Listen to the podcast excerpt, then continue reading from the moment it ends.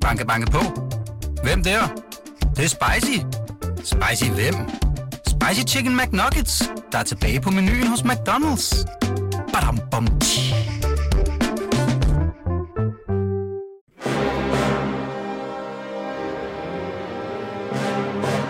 Velkommen til programmet Hitlers Æseløer, et program om bøger om den anden verdenskrig. Mit navn er Jan Cordua.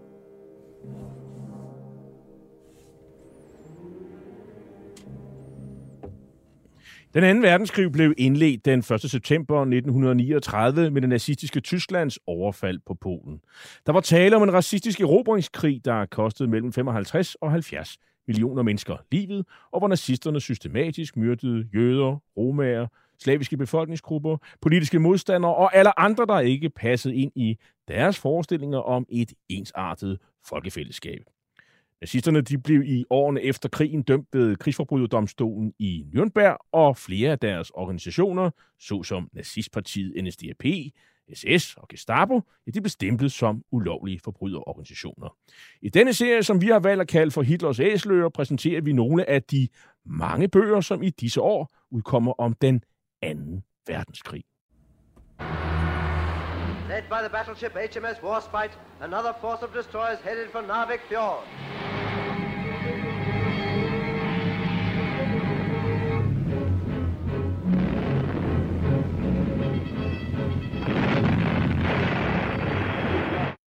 Ja, skibsartilleri togter løs fra HMS Warspite i søslaget i Narvikfjorden under slaget om Narvik i april 1940, og det vi hørte, det var et øh, klip fra en britisk propagandafilm. Med Operation Weserübung den 9. april 1940 kom Nazi-Tyskland, Storbritannien og Frankrig i forkøbet, da de erobrede Norge og undervejs også besatte Danmark. Britterne havde i nogen tid selv lagt planer for militære operationer i Norge og Sverige for at stanse transporten af krigsvigtig svensk jernmalm til Tyskland. Nu måtte man gøre noget, mente man i London. Det kom til en indsættelse af allierede, overvejende britiske styrker i og omkring den nordnorske havneby, Narvik øh, blandt andet, og det kom til flere træfninger sammen med den norske hær mod tyske tropper og til, øvrigt til to øh, søslag i fjorden ved byen, som Royal Navy vandt. Men overordnet, ja, der blev øh, britternes og de allieredes indsats en fiasko, og øh, man måtte få trække øh, endelig den 8. juni 1940 efter to måneders mere eller mindre forgæves indsats. Hvorfor endte det sådan, og hvad lærte britterne om strategi, planlægning og ledelse? Ja, det er emnet for dagens program, hvor vi tillader os at være lidt mere nørdet, end vi plejer, hvor vi taler om en øh, relativt ny engelsk akademisk udgivelse med titlen Anatomy of Campaign, The British Fiasco in Norway 1940, øh, en kampagnens øh, anatomi, den britiske fiasko i Norge i 1940. Bogen den er udkommet i 2017 på Cambridge University Press i serien Military Histories. Og den er skrevet af den øh, jo meget erfarne britiske officer og historiker John Kisserly. Udgivelsen har i 2018 modtaget Duke of Wellington-medaljen for militær historie, så det er øh, en, en udgivelse, der har vagt opsigt og, øh, og som roses. Og, og til at tale med mig om, øh, om den her bog, så har jeg fået besøg af Sten Andersen, der selv i et værk har skrevet om den her periode. Det gjorde han i bogen Der er intet for uroligende for Danmark, med undertitlen Danmark mellem stormagterne frem mod den 9. april 1940. Det var en bog, vi har behandlet i et tidligere program. Og Sten, du er uddannet historiker og seniorforsker og, og arkivar ved Rigsarkivet, og så har du jo også været anmelder ved politikken, øh, hvor du anmelder historiske bøger, øh, primært om 2. verdenskrig. Allerførst, hvorfor, Sten, er den her bog så god efter din mening? Og jeg advarer dig, den, er, den omhandler jo en militær fiasko, og en, øh, i øvrigt på en idé, der er udviklet af selveste Winston Churchill i et ikon, som vi kan takke for rigtig meget, men, ja. men, men det her, det var en fiasko. Ja, altså hvorfor er den her bog fantastisk? Øhm, det er den, fordi altså, du har fuldstændig ret, det, det handler om en, om en fiasko, men det er en analyse af, hvorfor gik det så galt. Og hvis man skal lave en god analyse af det, øh, så kræver det dels en god historiker, men det, der gør den her bog ekstra god, det er, at, at, at John Kisley jo er, har den baggrund, som han har. Han er, altså, øh, han er generalløjtnant øh, og har den militære indsigt. Øh, I historieskrivende, der tænker, diskuterer man jo nogle gange, kan, kan civile skrive historie om, om, øh, om, om militære begivenheder, eller kan militærfolk skrive historie?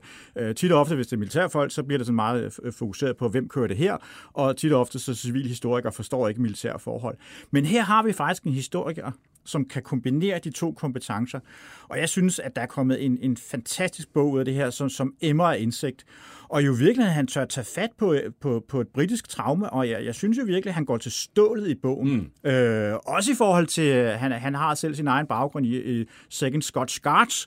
Øh, de får altså også øh, øh, en, en skarp analyse, når John Kisley døber dem i syrebadet i den her bog her. Han er født i, i 1948, det vil sige øh, efter krigen. Øh, han er tidligere generaldirektør for det britiske forsvarsakademi, og så har han fået Military Cross under Falklandskrigen, og, og senere i sin karriere ledte han også de britiske styrker mm. i, i Boston.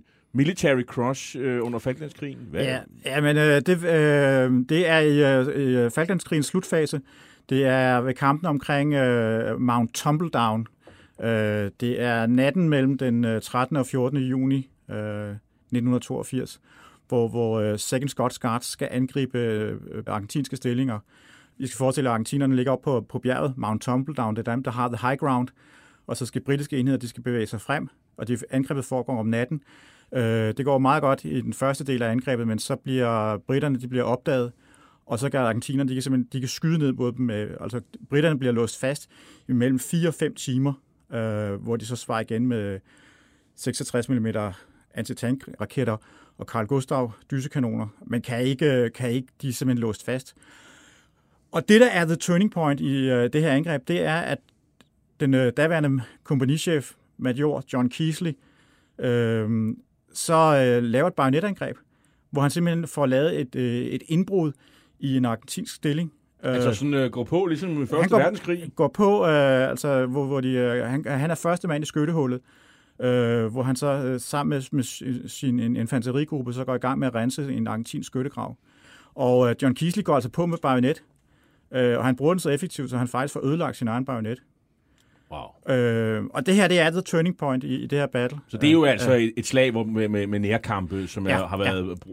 blodige ja. og forfærdelige. Så han, han har i hvert fald øh, førstehåndskendskab til krigens øh, metier her. Ja, og Military Cross er jo den anden højeste øh, tapperhedsmedalje, som man kan blive tildelt i det britiske imperium. Det er lige under Victoria Korset. Godt. Så vi har altså med, med en mand at gøre, der har... Øh, ja. Men nu skal vi gå fra Falklandskrigen, som øh, nogle af os kan huske, og så til øh, den her øh, krig, som er dagens øh, emne, nemlig det, der skete i øh, april-juni 1940. Og... Øh, og sådan helt øh, overordnet, Sten, hvad, hvad skete der egentlig der i april 1940? Hvad, hvad gik den, sådan, øh, den militære øh, operation i Norge ud på, sådan set fra, fra britternes øh, synspunkt, og, og hvordan endte den? Øh, ja, hvad skete der egentlig? Ja, det er faktisk et rigtig godt spørgsmål, fordi der skete en hel masse. Øh, og øh, det korte og lange det er, at, at det, der sker, er der, er der faktisk meget, meget lidt styr på. Øh, man kan sige, at, at det er en, en situation, der er affødt af kaos. Man reagerer øh, øh, reaktivt på, at, at tyskerne har gennemført Operation Weserübung, mm. besættelsen af Danmark og Norge, øh, og så vil man, øh, forsøger man at, at, at inddæmme den tyske fremrykning, og man, altså, man reagerer for sent. Øh, man foretager altså tre landsætninger i Norge, øh, og, og man kan sige, at i, i to af tilfælde ender det med tilbagetrækning. Øh, det ender så med i, i kampen omkring Narvik, at man får, til sidst får indtaget Narvik, men man må evakuere Narvik, fordi at man bliver presset på en anden front, fordi den 10. maj 1940 har tyskerne indledt angrebet øh, ind i øh, Holland, Belgien og Frankrig. Så derved er anstrengelserne forgæves. Så det ja. er sådan den, den korte version. Ja, det, det er virkelig en historie om, om, om en, øh, en øh, som, som Kisle siger, en, en, en, en uh, strategy failure, og, og, og på mange måder jo et, et, et, et, et, et tragisk forløb. Uh, som, som, som, uh, som Kisle jo her i sin, i sin analyse uh, blotlægger, at man fra britisk side jo havde en forestilling om, at man havde en strategi for, hvordan man skulle vinde krigen. Men ved det her eksempel med, øh, med kampen i Norge, viser det sig, at, at man jo øh, øh, ikke har en plan, øh, og at man undervejs øh, improviserer og øh, får taget nogle, nogle fatale beslutninger undervejs. Øh. Og øh, vi skal måske sådan lige øh, rulle længere tilbage, øh, fordi øh, hvad var egentlig situationen for britterne i januar 1940, hvor, hvor bogen jo sådan set begynder?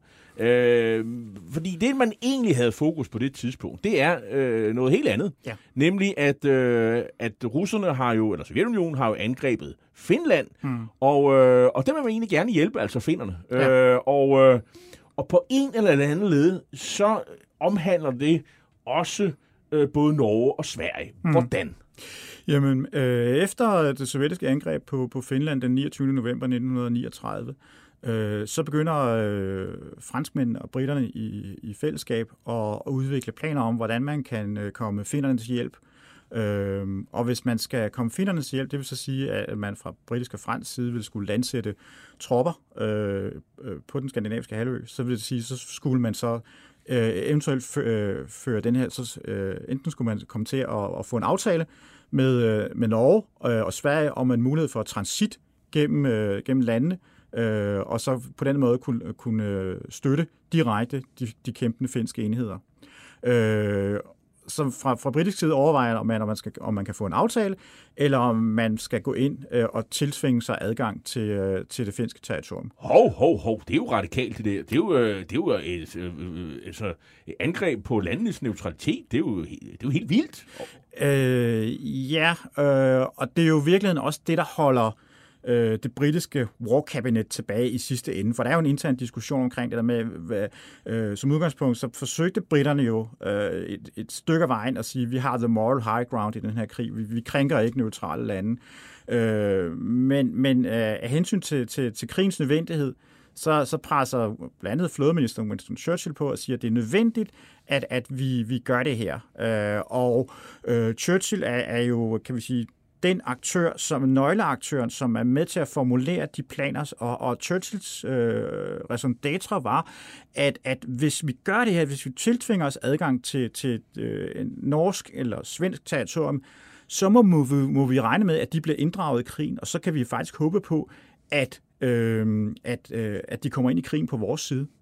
Og, og, og det er jo virkelig også noget af det, som, som, som øh, samme resonemang, som, som lå bag nogle af de overvejelser, som jeg har beskrevet i min bog, det er, der er intet for uroligt for Danmark, fordi øh, de her planer her øh, er faktisk formuleret parallelt med, med den der øh, Operation Catherine, øh, som, som britterne formulerer øh, i samme periode, som er et forsøg på at sejle en øh, stor, øh, faktisk en fjerdedel af Royal Navy ind i Østersøen, for på den måde at, at afskære tyskerne fra at kunne få jernmalm fra, fra Sverige. Øh. Så det vi skal forstå, Sten, vi skal prøve på at skære al den viden, vi har om 2. verdenskrig, efter hvad der sker efter, og så prøve at gå tilbage og så se, hvordan var situationen her. Og der virker det som om, at, at britterne, at, at de er jo ikke nær så aggressive som, som tyskerne. Det, det er vi enige om. Mm-hmm. Men, men de, de er altså øh, de er mere aggressive øh, i forhold til de neutrale skandinaviske lande, end man umiddelbart lige skulle tro. Man kan sige, at baggrunden er jo, at, at øh, Norge, og, eller, øh, Norge har jo en aftale med, med britterne, eller britterne har indgået en, en aftale med, med, med Norge øh, 4. september 1939, hvor, hvor man altså fra britisk side har erklæret, et angreb på Norge vil være et angreb mm. på britiske, britiske interesser. Så, så britterne har jo lovet nordmænd øh, støtte. Øh, og, og, men det er jo vigtigt at se, det, det er jo ikke, kan vi sige, et entydigt altruistisk, altruistisk støtte. Det er jo fordi, britterne har jo en interesse i at, at kunne komme ind og sidde på det norske territorium og afskære øh, tyskerne mulighed for at kunne komme til at sidde på, på den isfri havn i, i Narvik. Samtidig med, at britterne jo også har en interesse i at få adgang til den store norske handelsflåde. Øh. Men, men det korte og lange det er, at, at det britiske krigskabinet, den britiske regering er splittet i det her spørgsmål. Churchill, som flådeministeren, øh, øh, og, og, og med nogle støtter omkring Churchill, øh, har det resonemang, at det handler om at take the fight to the enemy, altså åbne en ny front, og, og det skal være Skandinavien, og det kan så øh, ske i form af en direkte støtte øh, til det kæmpende Finland, eller man kan, man kan sejle en stor flåde ind i Østersøen. Og, og, og så er der jo andre dele af regeringen, altså først og fremmest kan vi sige omkring øh, premierminister øh, Chamberlain, som... Øh, øh, det, der karakteriserer Chamberlain, er jo først og fremmest, at han er ubeslutsom. Øh, og og, øh, og øh, øh, modsætter sig, øh, kan vi sige, øh, kan vi sige, på mange måder de prisværdige idéer, som, som, som Churchill udklikker, øh, men som, som Kiesling også gør opmærksom på, øh, prisværdige politiske idéer med et øh, tvivlsomt militært rationale bag. Og det må man sige, det øh, udfordrer sig øh, lige præcis den problemstilling. Øh, ikke bare under det her øh, feltog, men faktisk under hele krigen. Øhm, Så man kan sige, at, at, at, at mange af de planer, eller en del af de planer, som bliver iværksat øh, i kølvandet på, på 9. april 1940, har sit ophav øh, i vinteren 1940, altså januar, februar og, og, og, og marts. Øh, og, og, og det paradoxale er jo, at, at, at øh, de planer, som, som så bliver iværksat øh, i april 1940, øh, skulle jo være baseret på, på de operationelle planer, som, som man havde udklækket i vinteren 1940. Men som Kisle gør opmærksom på, så havde man jo de enheder, som man havde samlet i vinteren 1940, dem havde man så opløst, øh, og af sikkerhedsgrunden, så havde man faktisk også destrueret alle de her planer, som man havde udarbejdet i, i vinteren 1940. Så, så da man i, øh, i øh, det, den 10. april iværksætter hele den her operation her, så starter man næsten fra scratch igen. Øh, men der er jo en, skal man sige, en, øh, en, en, en, en problemstilling, som, øh, som, er sådan, øh, som er meget vigtig for øh, britterne. Det er det her med, at der kommer jo jernmalm fra mm. Sverige øh, til Tyskland. Ja. Og hvor, hvorfor er det et problem? Det er jo... Øh, og, og hvad har det med Narvik at gøre? Ja, øh, gennem, gennem, kan sige, gennem sommerperioden, så blev øh, omkring øh, mellem 70 og 80 procent af, af jernmalmen, øh, den svenske jernmalm, bliver sådan set øh, sejlet over øh, via Østersøen til Tyskland. Fra Luleå? Ja, øh, og det er jo et afgørende vigtigt bidrag til den tyske krigsindustri. Øh, så i, øh, i vinterperioden, så fryser øh, dele af Østersøen til, Øh, og øh, så bliver, bliver jernmanden så transporteret via svenske jernbaner øh, til den isfri havn i Narvik, og så bliver den sejlet ned langs øh, den norske kyst. Og det er vigtigt at vide, at øh, på det her stykke, der er jo ikke, det er jo ganske få kilometer, der er ind til den svenske grænse fra Narvik. Ja. Og, og der er en, en jernbane, ja. til, og det bliver brudt, øh, det her malm, eller det er omkring noget, der hedder Jellivare, ja. øh, noget, der hedder Malmbjerget. Og det, så det vil sige, det ligger faktisk meget tæt på Norge, det sted, hvor det, hvor, hvor det hele sker. Og, ja. Og øh, hvorfor er det vigtigt for den tyske øh, krigsindustri? Øh, altså, jernmalm er, er på det her tidspunkt, hvor, hvor tyskerne ikke har, har adgang til, til, til jernmalm fra andre steder, så, så, så er det et afgørende vigtigt bidrag til, til, øh, altså til, øh, simpelthen øh, til den tyske rustningsindustri. Og derfor er resonemanget hos, hos britterne, at, øh, at, at man kan ligesom sætte en, en kæppe hjulet på den der ja, rustning, hvis ja, der man kan stoppe Billedligt talt, så har sådan Churchill har sådan, han har sådan et slogan, at, at, at han siger så, at det, hvis, hvis vi fjerner tyskernes adgang til jernmalm, så vil det svare til at tage, tage insulinen fra en sukkersyg patient. Det, så det, simpelthen, det handler om at trække et element ud af den tyske rustningsproduktion, som simpelthen fører til, at den tyske rustningsproduktion bryder sammen. Og, og, og det kan man sige, der passer det jo fint ind i, i, øh, i det, som jo ellers var britternes øh, øh, strategi. Fordi de havde en strategi som the Strategy for the Long War. Britterne havde en strategi om, at hvis der kommer til en krig med Tyskland, så var vurderingen, at den ville formentlig vare tre år. Eller det satte man i hvert fald på. Og så var øh, altså mange, at øh, vi har den største flåde, vi har Royal Navy, og så har vi også rådighed over den største her, det er den franske her, og til sammen er den britiske og den franske økonomi langt stærkere end den tyske økonomi. Så det handler simpelthen om, at vi, vi gentager mesterstykket fra 1. verdenskrig, hvor vi simpelthen økonomisk udsulter Tyskland. Så, så sidder vi dem ud i virkeligheden. Ja, ja. Og, og det er vel også derfor, der ikke rigtig sker så meget nede ja, på fordi man, Ja, For hvad er situationen der, der i, øh, der øh, i, i det slutvinteren, det tidlige forår 1940? Jamen, der har vi jo den der såkaldte periode, som er, er blevet døbt The Phony War, øh, hvor, hvor jo virkelig er britterne øh, og franskmændene øh, afventer, hvad der skal, hvad der skal ske, øh, og, og fører en, en, en, en en, en defensiv krig, og, og i virkeligheden så, så handler det om, at på det tidspunkt, så skal man jo til at omkalibrere hele den britiske administration øh, og det britiske militærsystem til, at nu er, nu er vi i krig. Øh, og det har man ikke gjort på det her tidspunkt? Øh, delvist. Man, man har været i krig et halvt år jo. Ja, og, og man kan sige, at, at dele af den britiske administration har jo fra midten af 30'erne jo også forberedt sig på, at den her krig vil komme.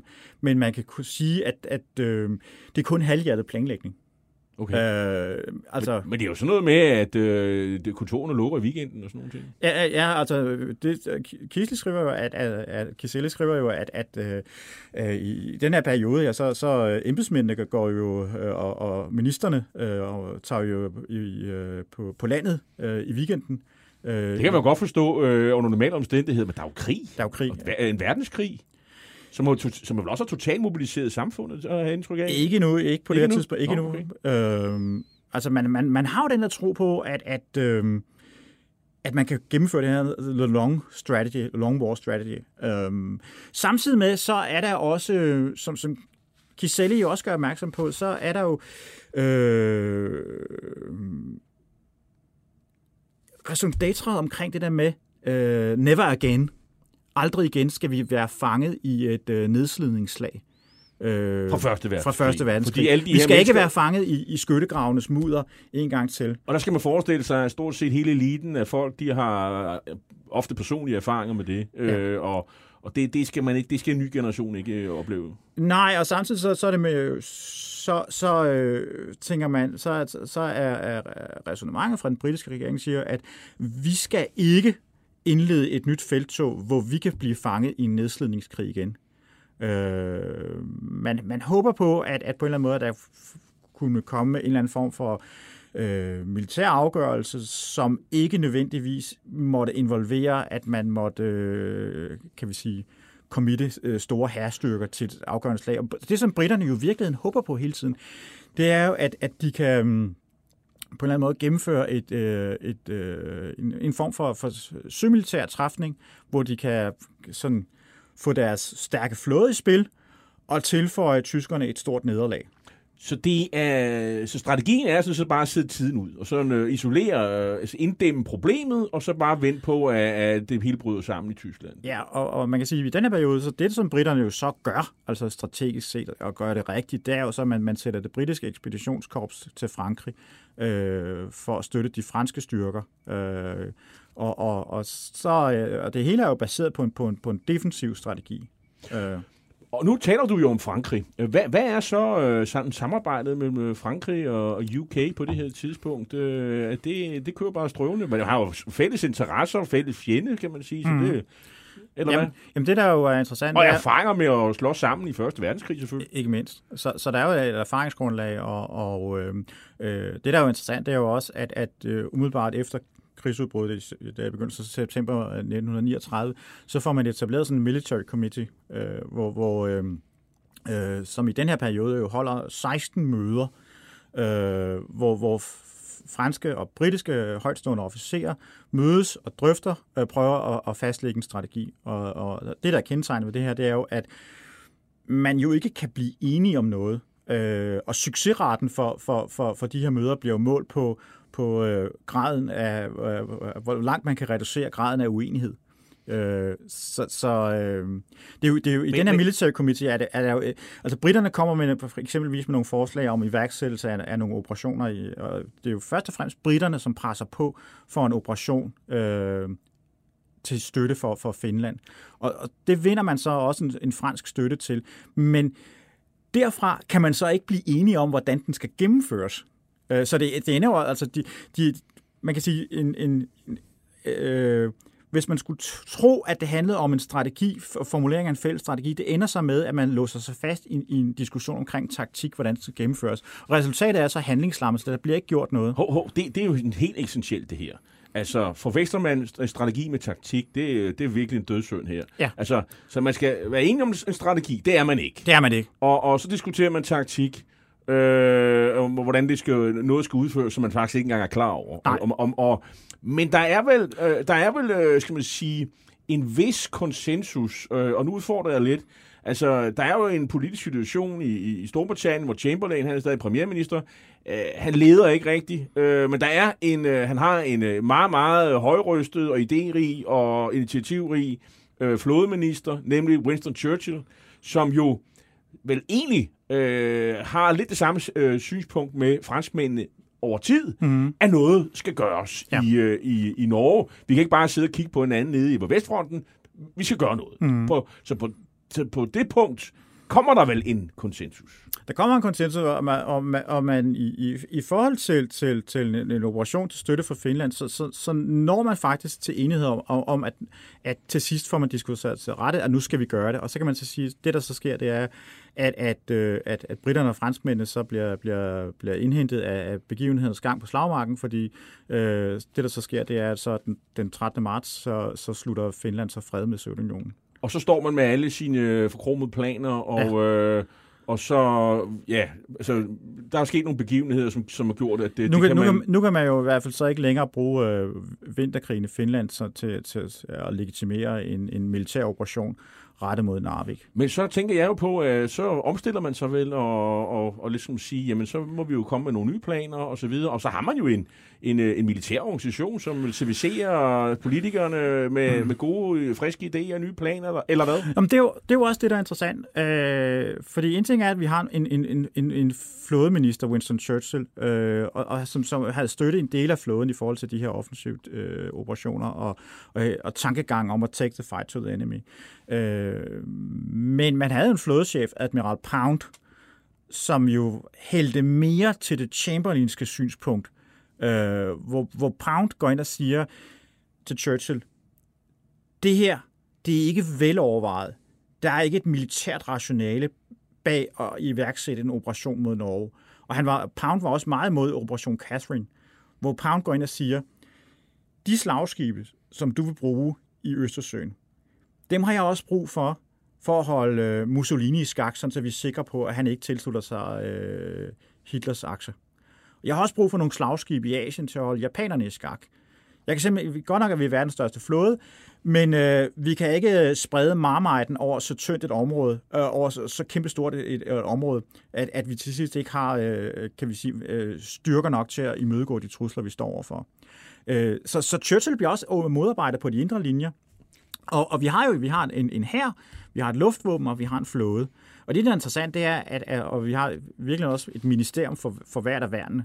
Øh, og der er jo ikke nogen koordination mellem de her ministerier. Oh, oh, stop. Vil, vil det sige, at der ikke er sådan overordnet styring, der ligesom træffer beslutninger på alle vej, sådan noget koordinerende fælles beslutningsgrundlag, hvor, hvor alle må rette ind og så videre, og alle er enige i den samme analyse, så sådan har man slet ikke, eller? Øh, man, man, man får sådan en, en, en komité, mm. øh, som, som Churchill også kommer til at sidde og, og blive formand for. Øh, men det, der kendetegner den, det er jo, at, at den på mange måder jo ender med at blive, blive handlingslammet. Altså Churchill kan jo sidde der i dine, som formand for komiteen og træffe nogle beslutninger, som så ikke bliver implementeret. Fordi der er, der er simpelthen ikke, ikke, ikke et fælles organ, der koordinerer, øh, altså som, som for, sørger for, at, at de her beslutninger bliver implementeret. Har han sådan politisk øh, opbakning til alle sine idéer sådan, øh, i, i det der war cabinet, han også øh, med? Over tid, så får han jo. Men det, der er interessant, det er jo, at i perioden derfra fra januar 1940, der har han ikke. Øh, men han begynder så at blive, blive stigende støtte til, til Churchills idéer. Og, og, og, til, kunne... og til sidst så ender Chamberlain jo faktisk med at, at, at, at, at kan vi sige, acceptere øh, Churchills idé omkring iværksættelse af, af, af en operation i rette mod, mod, til støtte for Finland. Kan man dele War Cabinet op i sådan øh, de aktive, de meget proaktive, og, og dem, der er sådan øh, lidt reaktive og sådan afventende? Det er sådan to, to partier eller to øh, synspunkter, der, der ligesom øh, ja, kæmper det, lidt om, ja. om Chamberlains øh, og, og magt, og, og, så er det det der proaktive parti der, med Churchill i spidsen, der vinder på den lange bane. Øh, ja, man kan sige, at, at øh, til at begynde med er der, er der jo en gruppering omkring øh, Chamberlain, øh, og, og Kiselli beskriver meget præcist, at, at øh, Chamberlain jo står for den her appeasement policy, og, og det er jo ikke bare en udenrigs- og sikkerhedspolitik. Kiselli siger faktisk også, at, at Chamberlain som person og som politiker, som, som, som øh, statsmand, øh, som premierminister i kabinettet jo også førte appeasement-politik. Han jo aldrig nogensinde uh, turde tage et standpunkt. Han gik jo sådan set efter konsensus øh, øh, kompromis, også blandt ministerne.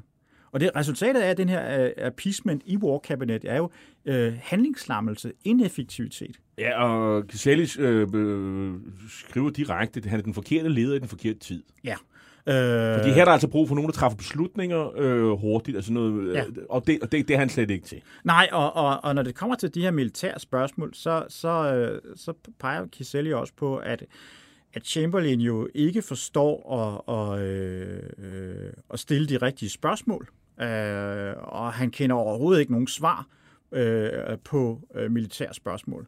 Øh, og, og der øh, er der så en, en øh, diskrepans, fordi så har vi så Churchill, som har alle mulige idéer om militære operationer, hvor Kiselle jo så, så siger, at det er prisværdige idéer, men med idéer med manglende militært funda- fundament. Men så får han jo et øh, forhå- forhåbentlig et, øh, et, øh, et aktivt, øh, kompetent modspil fra, fra dem, øh, de, de militære øh, eksperter, der sidder med osv. Der er jo øh, øh, generalstabschef og så videre. Der er blandt andet Edmund Ironside, øh, som er jo en vigtig figur her. Øh, hvordan, øh, hvordan spiller det så ud?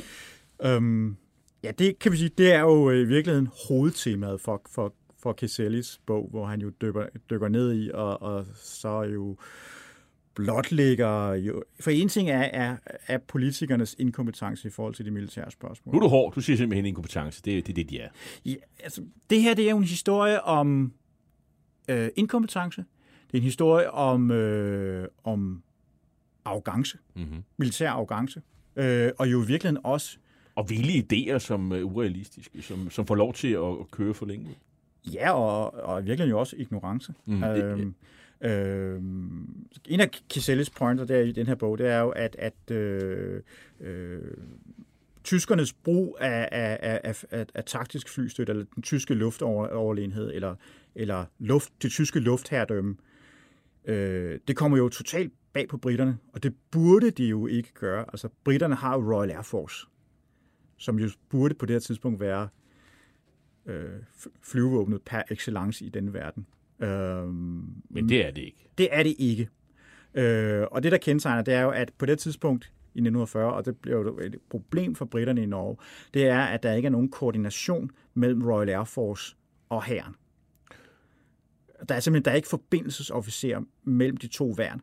Og der, der er simpelthen ikke nogen koordination ude på slagmarken, når slaget skal slås. Kommunikation mellem Royal Air Force øh, og de kæmpende neder. Og, øh, Men det, det er jo... Og og moderne ører lyder det jo fuldstændig vanvittigt. Ja, men, men det, det er faktum her. Øh, og derudover så er der jo, er der jo også et, et andet øh, øh, kan vi sige, flyvevåben, Air Fleet Arm. Altså flådens flyvevåben er jo også med her. Og, der, og det er tilsvarende her. Der er jo heller der er hverken nogen koordination mellem Air Fleet Arm og hæren, og heller ikke med Royal Air Force. Og det, er vel, øh, det har vel bunder vel i at flyvevåbnet sådan relativt nyt, øh, øh, skal man sige, værn vel. Øh, og og det er sådan vokset frem øh, stille og roligt i, i, i første verdenskrig, så stille og roligt, og så... Altså, det, det er jo først nu, man sådan begynder at, at, at forstå i dybden, hvad det kan, og hvad det skal bruges til. Uh, Og hvorfor det er Britter. Britter, britterne havde et Army Flying Corps under 1. verdenskrig, som så i 1918 blev Royal Air Force. Så de har jo haft Royal Air Force siden 1918. Øh, så har der jo været krige i mellem, den mellemliggende periode. Øh, vi ved jo, at øh, også for det her program, at øh, tyskerne jo brugte den spanske borgerkrig til sådan ligesom et, et, et dry run for, i hvert fald et testkammer for, hvor de testede øh, øh, deres øh, samarbejde øh, mellem øh, øh, landstyrker og, og luftstyrker. Øh, så, så brugen af taktisk luftstøtte burde jo ikke komme som nogen overraskelse, øh, fordi man havde jo set den implementeret under den spanske borgerkrig. Men øh, de erfaringer var altså ikke blevet samlet op af, af, af britterne, og det kommer de til at betale en, øh, en høj pris for i Norge. Edmund Ironside, som I siger, hvem er han? Ja, Edmund Ironside er... Øh, han, Og hvorfor er han vigtig? han er, han er, han er chef for, for den imperiale generalstab. Det vil sige, han er øh, øverstkommanderende for, for alle britiske herreenheder. Ikke bare i Storbritannien, men i hele imperiet. Øh, Kan man kalde ham den allerøverste? han er den allerøverste. Han er den øverste britiske herrchef. Hvad siger han, når, når, når Churchill han kommer med sine, lad os kalde den for øh, impulsive, vilde idéer? Øh, Ironsides verdensbillede og, og, og, og tankesæt er, er jo øh, øh, befinder sig stadig i, i øh, Vestfrontens skyttegrav. Øh, så han, han, En mand af sin tid. Han er en mand, ja. Og øh, øh, han er jo tilbageholdende, øh, og forsigtig øh, og ubeslutsom Øh, og og øh, har i virkeligheden, som, som Kiselli jo viser, ikke indsigt og forståelse for, hvad det vil sige at, at, at skulle sende et ekspeditionskorps afsted øh, til Norge og gennemføre den her type militære operationer, øh, som, som de, jo, øh, de her britiske brigader bliver sat til at gennemføre. Og, øh, men han er jo ikke en, der sådan siger fra i forhold til Churchill, har man indtryk af.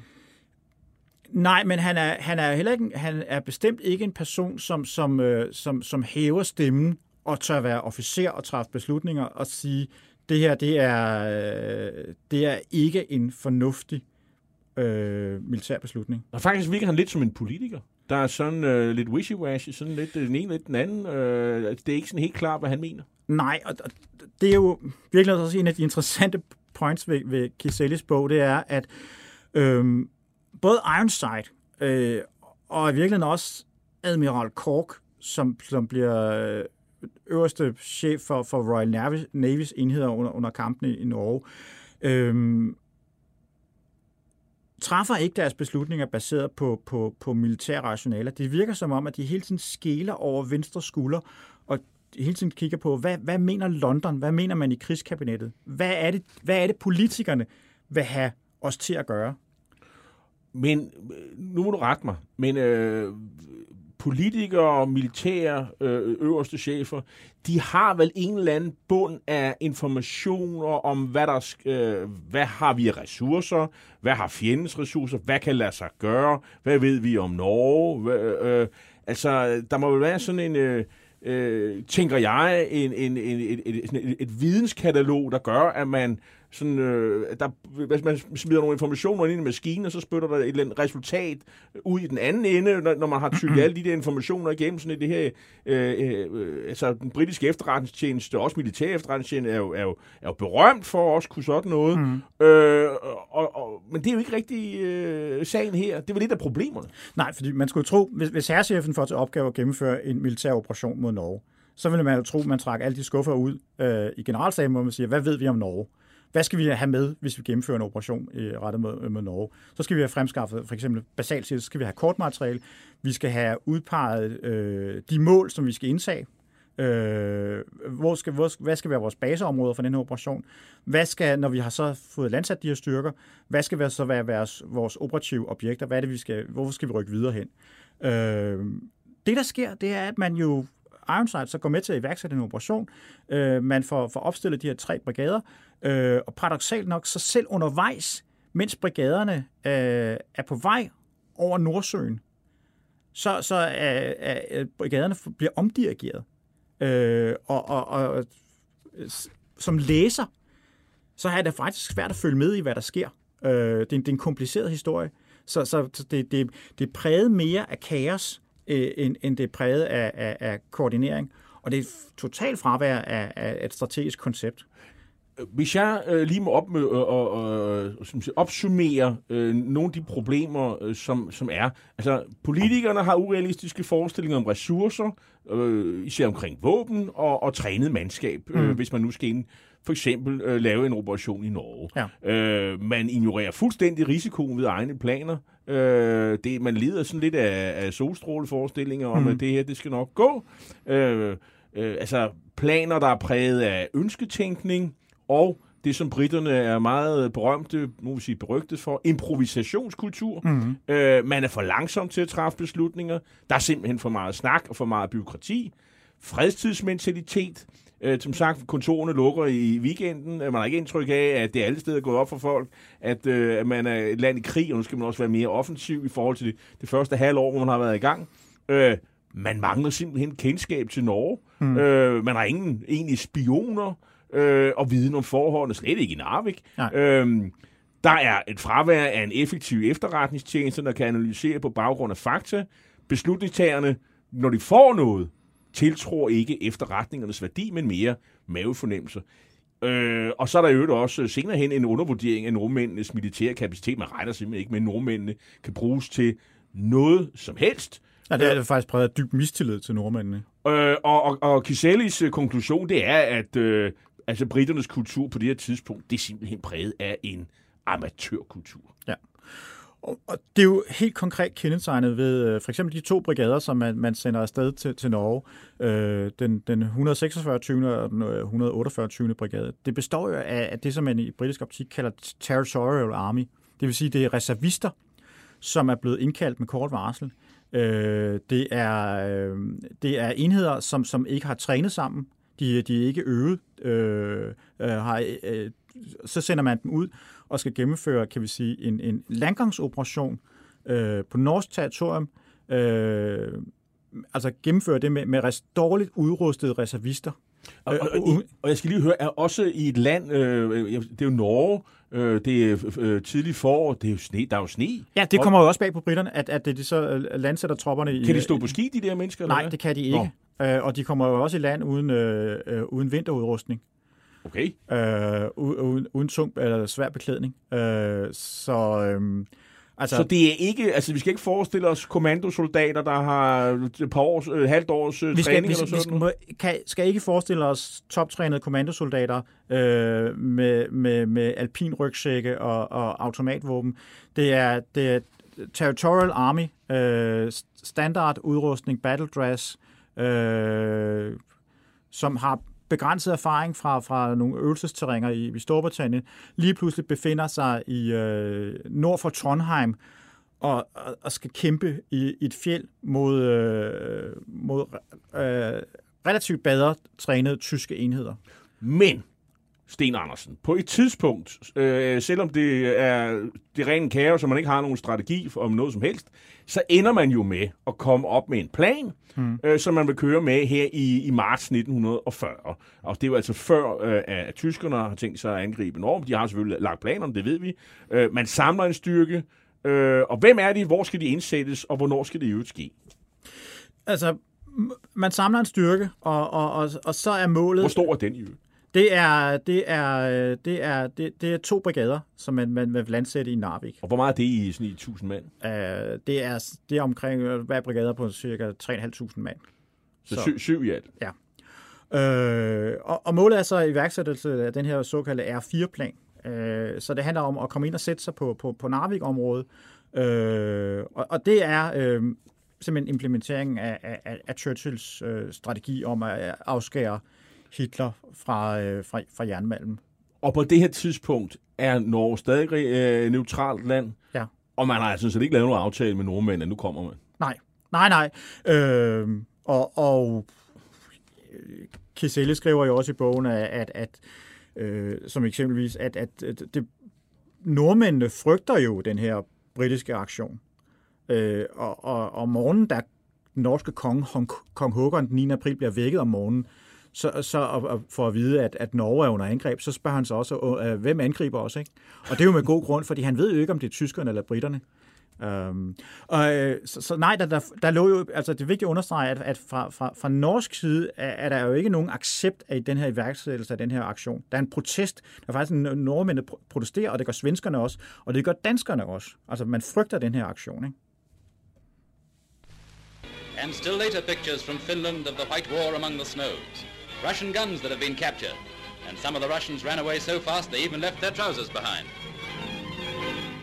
Ja, i begyndelsen så gik det jo faktisk over forventning under vinterkrigen for, for finnerne. Russerne, de må endda efterlade deres bukser, mens de flygter, som det hedder i den her propagandafilm. Øh, men med tiden så ses jo styrkeforholdet, og Finland, de må så acceptere en fred, hvor de afstår store landområder, og øh, og, og det ender jo så med den, den 12. marts 1940, hvor vi nu er, der slutter vinterkrigen. Øh, og så tænker man, når man, det fører så ikke til nogen sådan, øh, revidering af britternes strategi. Det handler stadigvæk om, om Narvik.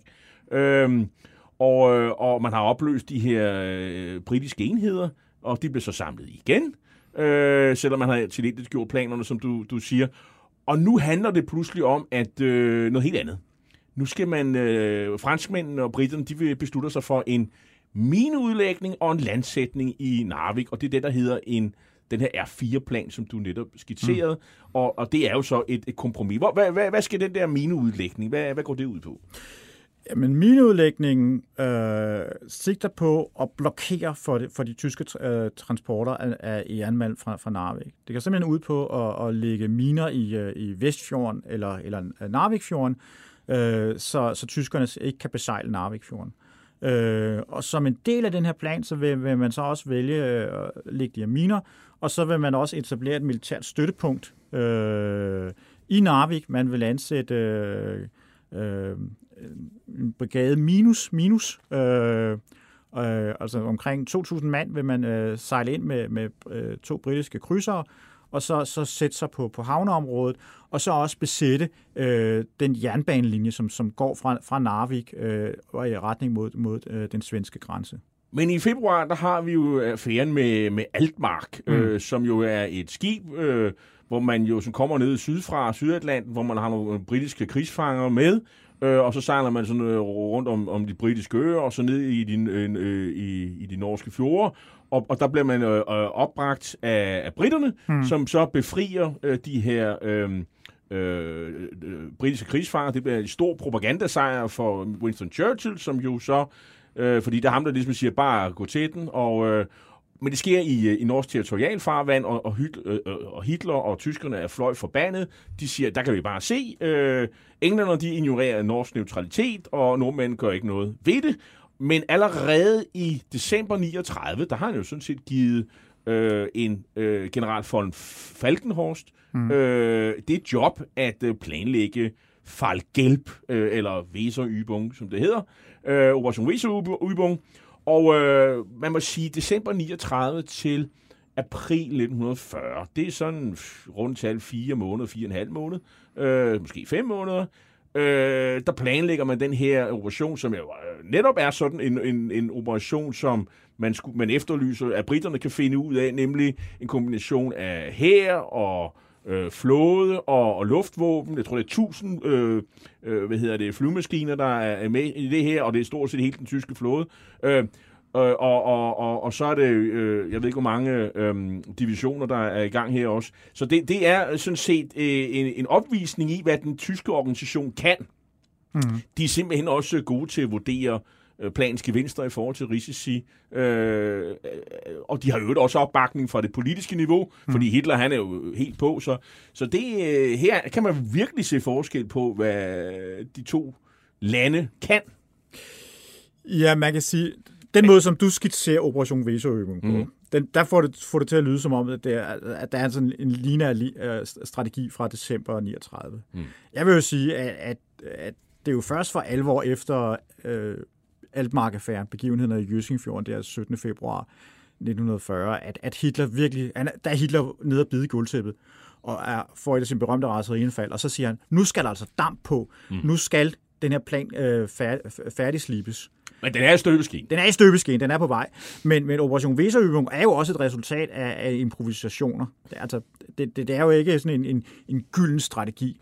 Øh, det, det er altså, man kan sige, men Altmark-affæren er legitimeret i Hitlers optik værksættelsen af, af, af Operation Weserübung. Men altså, vi må, det kan godt være, at uh, tyskerne de brillerer på en billig baggrund, fordi uh, britterne er så håbløse. Men, men altså, det, der er jo tale om bedre militærledelse. Ja. Og, og, det, der, det, der, det, der vi skal huske med Operation Weserübung, som, som, som uh, vi ved bliver iværksat i Danmark kl. 4.15 om morgenen, uh, 9. 9. april, det er, at den bliver iværksat kl. 4.15 alle vegne, også op langs den norske kyst og ind i Oslo. Altså, den, den, den, øh, det er på klokkeslættet. Det vil så sige, det er en enorm koordineret operation. Det vil sige, at man har jo sørget for at sende sejlende enheder afsted fra Wilhelmshaven, øh, fra Stettin, øh, som, som koordineret slår til på det samme tidspunkt, hele vejen op langs den norske kyst. Og det er jo i sig selv imponerende, at man kan gennemføre en så koordineret operation. Og jeg vil ikke sige, at man ikke bliver opdaget. Det er jo bare fordi, at øh, man får jo sådan set information om, mm. øh, mhm. der er købt en træfning ja. undervejs øh, ja, ja. med britterne.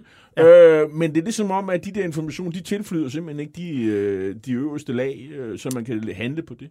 Ja, altså, der sker jo det allerede den 8. april, at, at, øh, den tyske krydser, øh, Admiral Hipper, øh, render ind i, øh, sejler nærmest ind i øh, den britiske destroyer Glowworm. Øh, og Glowworm havde været en del af den flotilje, som, som var, var, øh, skulle lægge miner ud i, øh, i Vestfjorden. De, har, de har sejlet bort fra, fra hovedstyrken for at prøve at lokalisere en mand, som er faldet over bord. Og så kommer de lige pludselig til at stå over for, for, for den tyske krydser. Og så vælger Glowworm så at angribe Admiral Hipper. Og en destroyer mod en svær krydser er jo selvfølgelig en ulige kamp. Øh, Ja, det bliver en anden plads til, til britterne. øh, øh, Glowworm væder øh, faktisk Admiral Hipper og faktisk får slået hul i skrovet, men ender med at synke. Øhm, så, så britterne burde jo vide, at tyskerne er på vej. Det ved de også godt. De har jo sporet de tyske flådeenheder, som er på vej fra Wilhelmshaven. Det, som britterne håber på, det er, at, Brit- at tyskerne er på vej øh, og forsøger at lave et udbrud i øh, et Atlanterhavet. Øh, og, og det er jo virkelig interessant, fordi øh, når det kommer til vurderinger af militære begivenheder, så for, for de militære aktører, som sidder i den britiske flåde, så handler det jo også om, hvad er det, vi ser, eller hvad er det, vi ønsker, vi ser.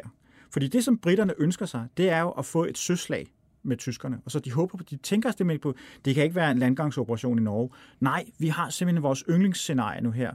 Nu kan vi tage et, et søslag med tyskerne. Så det, det er virkelig det, som, som britterne forbereder sig på. Og paradoxalt nok, så den 7. april i, øh, i, øh, i, øh, i den britiske flådehavn i Forsyth, øh, hvor den britiske øh, krydsereskader holder til, der gør man klar til iværksættelsen R, R4. Øh, man så har taget minerne ombord, øh, og man har faktisk også taget, taget infanteri og marineinfanteri ombord på de britiske krydsere. Så da man får at vide, at tysk, den tyske flåde er på vej, så vælger man uheldigvis nok at sige og, og beordre øh, landtropperne fra Bore igen. Og så sejler man afsted, øh, fordi man tænker, vi har altså ikke brug for de her landtropper. Øh, så sejler man afsted og får lagt de her miner ud om morgenen den 8. april. Øh, men man får jo ikke det her søslag. Øh, og så den 9. april om morgenen, så går det op for britterne, at det her det var jo ikke et udbrud mod Atlanterhavet. Det var simpelthen en, øh, en, en landgangsoperation rettet mod det norske territorium. Og, der er det for sent. Og der er det i hvert fald, du og andre mener, at det her, det er sådan set et billede på lige præcis det, du beskriver her. At der er ligesom, man, øh, man er fanget i sin egen ønsketænkning. Mm. Man forbereder sig ikke. Man, man, man, man, man, man holder sig ikke til den plan, man har lagt. Nej. Øh, og, øh, og det ender, synes, og man misser det øjeblik, man måske havde haft, øh, hvis man nu havde taget de folk med, og Europa Narvik. Og det kunne have ændret noget. Fordi altså, netop om morgenen den 7. april, så har de jo en, en, en, en, en formstøbt plan, også med, med, som har elementer af en strategi. Men man får sidste øjeblik, så får man simpelthen man får det forplumret. Øh, fordi den flådestyrke, som så sejler sted, som så befinder sig, altså man ligger de her miner i Vestjorden, og så ligger den jo ude for, for den norske kyst, og så efter man har kunnet konstateret, at, at, at tyskerne så har gået land øh, i, i, i Bergen, Trondheim og, og Narvik den, den 9. april om morgenen, så er det den flådestyrke, som den 10. april sejler ind i Narvikfjorden og tager kampen med, med, med de tyske destroyer ind i Narvikfjorden. Og, og øh, hvis, hvad nu hvis de britiske enheder havde haft de her herreenheder, infanterienheder ombord, så kunne de jo have tilkæmpet sig Narvik Havn på det her tidspunkt. Og i hvert fald, de, de, kan jo, de, kan jo, de kan jo beskyde havnen, de kan ligge og sejle rundt, de kan sænke, de sænker øh, fire destroyer, de sænker seks transportskibe, men de kan jo bare sejle rundt ud på havet og kigge ind på havnen.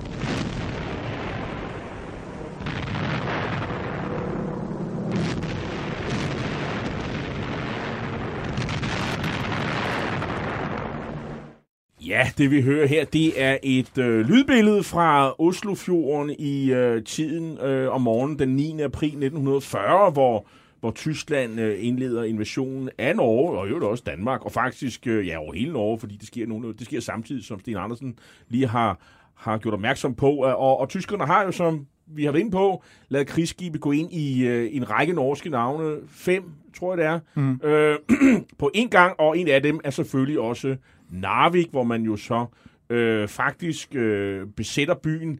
Øh, øh det gør man, det bliver sådan set overgivet øh, den 9. april til, til tyskerne af en nazistisk norsk oberst. Øh, der er også en styrke uden for byen, men, øh, men selve byen øh, Narvik blev hurtigt øh, overgivet. Og, øh, Og som du har vendt på, så, så ender det med et, øh, et søslag. Så man vinder jo sådan set øh, søslaget i, øh, i, i, i Narvik. Og, øh, og øh, det kan vi også øh, lige øh, høre her.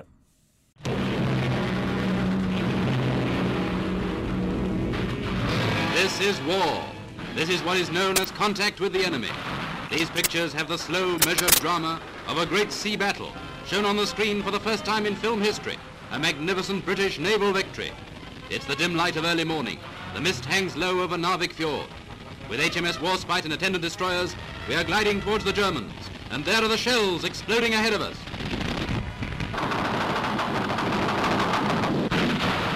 Into the snowy distance at the far end of the fjord are units of the German Navy.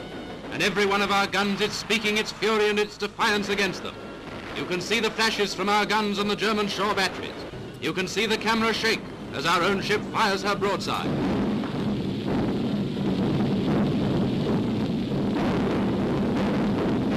On this day, according to the Admiralty communique of April the 13th, seven German warships were completely destroyed, while only three British destroyers were not even seriously damaged. A pillar of smoke rises from one German ship, and here are others. A present of scrap iron for Hitler's birthday. Som I kan høre her på, på stemmen, øh, så er de her sønderskudte tyske skibe, ja, de er blevet skråt til Hitlers øh, fødselsdag, og det udlægges jo som en, øh, en, en stor britisk sejr, øh, og det er, øh, fjorden hedder en Ufot-fjorden i øvrigt, øh, og det er sådan set to øh, søslag, et øh, den første den 10. april, og så senere hen den 13. Øh, april, øh, hvor Royal Navy sænker 10 destroyer. 10 destroyer, ja. Og, altså, øh, ha- man kan sige, det korte og lange er, øh, at, at 70 procent af, af den tyske destroyerkapacitet ligger på bunden af Narvikfjorden efter den 13. april. Og det er jo øh, halvdelen, det er jo helt vildt, altså...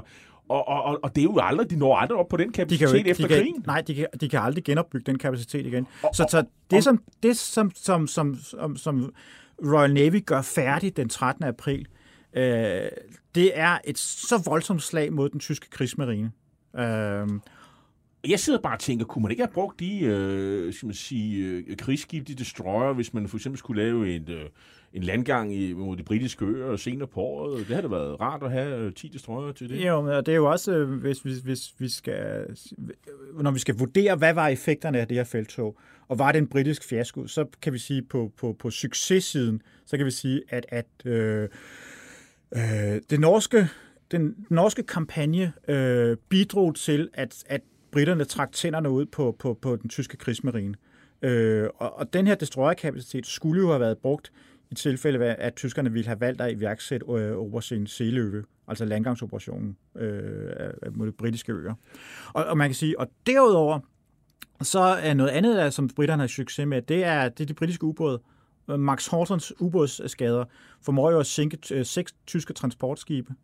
Øh, og de formår også at sænke en, øh, en, en tysk øh, krydser, øh, Karlsruhe. Og øh, derudover så, så sænker Air Fleet Arm, altså det, det britiske flådeflyvevåben, de sænker så øh, den, den, den, den tyske krydser Königsberg. Øh, med, simpelthen med et styrtbomberangreb. Så man kan godt være fræk og sige, at øh, på søsiden, der blev det som ventet et, øh, en, en, en sejr, øh, overlegen sejr til Royal Navy.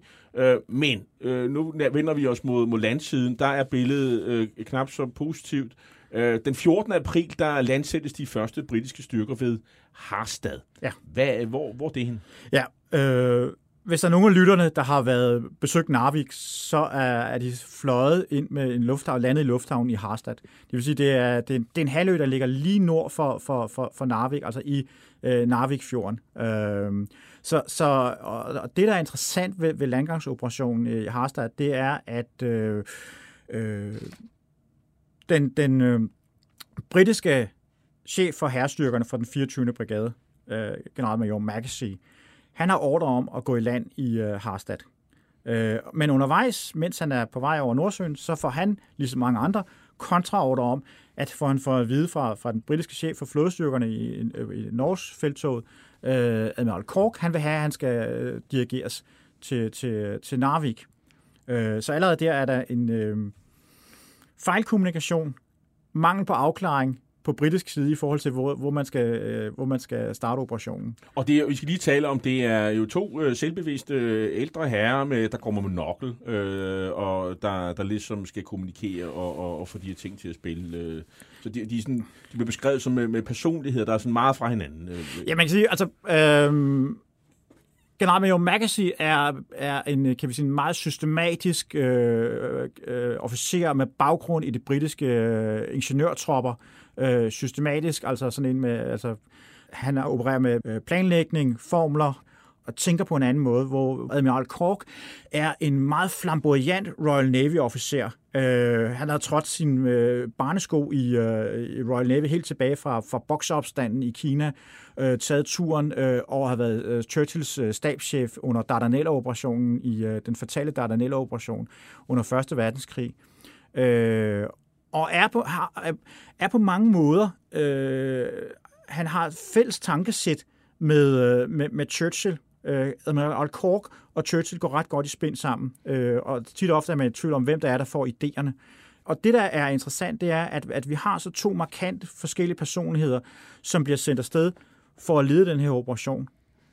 Men så vil du sikkert spørge om, hvem er det så, der leder den her operation? Ja, og, Og det er ikke afklaret på det, på det her tidspunkt. Men der er jo to forskellige strategier. Der er jo Kork, der mener, at vi skal gå på med det samme, øh, øh, og øh, Europa og Narvik sådan øh, med det samme, og uden, øh, vi skal bare ro land, og så går vi ellers øh, Ja. til den. Øh, og så er der Magazine, der er sådan lidt mere... Øh, Ja, han, ja der, han har lidt, an, lidt, an, en lidt andre idé om, hvordan, hvordan det skal køre, øh, og de finder også ud af, at der er sne og andre ting, øh, som måske gør det lidt mere øh, svært end i første omgang. Fordi så, så, når man så erkender, okay, nu er, nu er, nu er det 24. brigade så landsat i Harstad, så begynder diskussionen mellem, mellem, Kork øh, og Magacy om, hvad skal vi så gøre? Øh, Kork så mener så, så må vi indlede operationen fra, så må vi angribe fra nord, øh, og så må vi også øh, sejle nogle styrker ind i, øh, i selve Narvikfjorden, og så må vi, så må vi landsætte dem derfra, øh, og, og, og simpelthen gå på på den her måde, hvor Magacy så siger, det, er, det vil ikke være realistisk.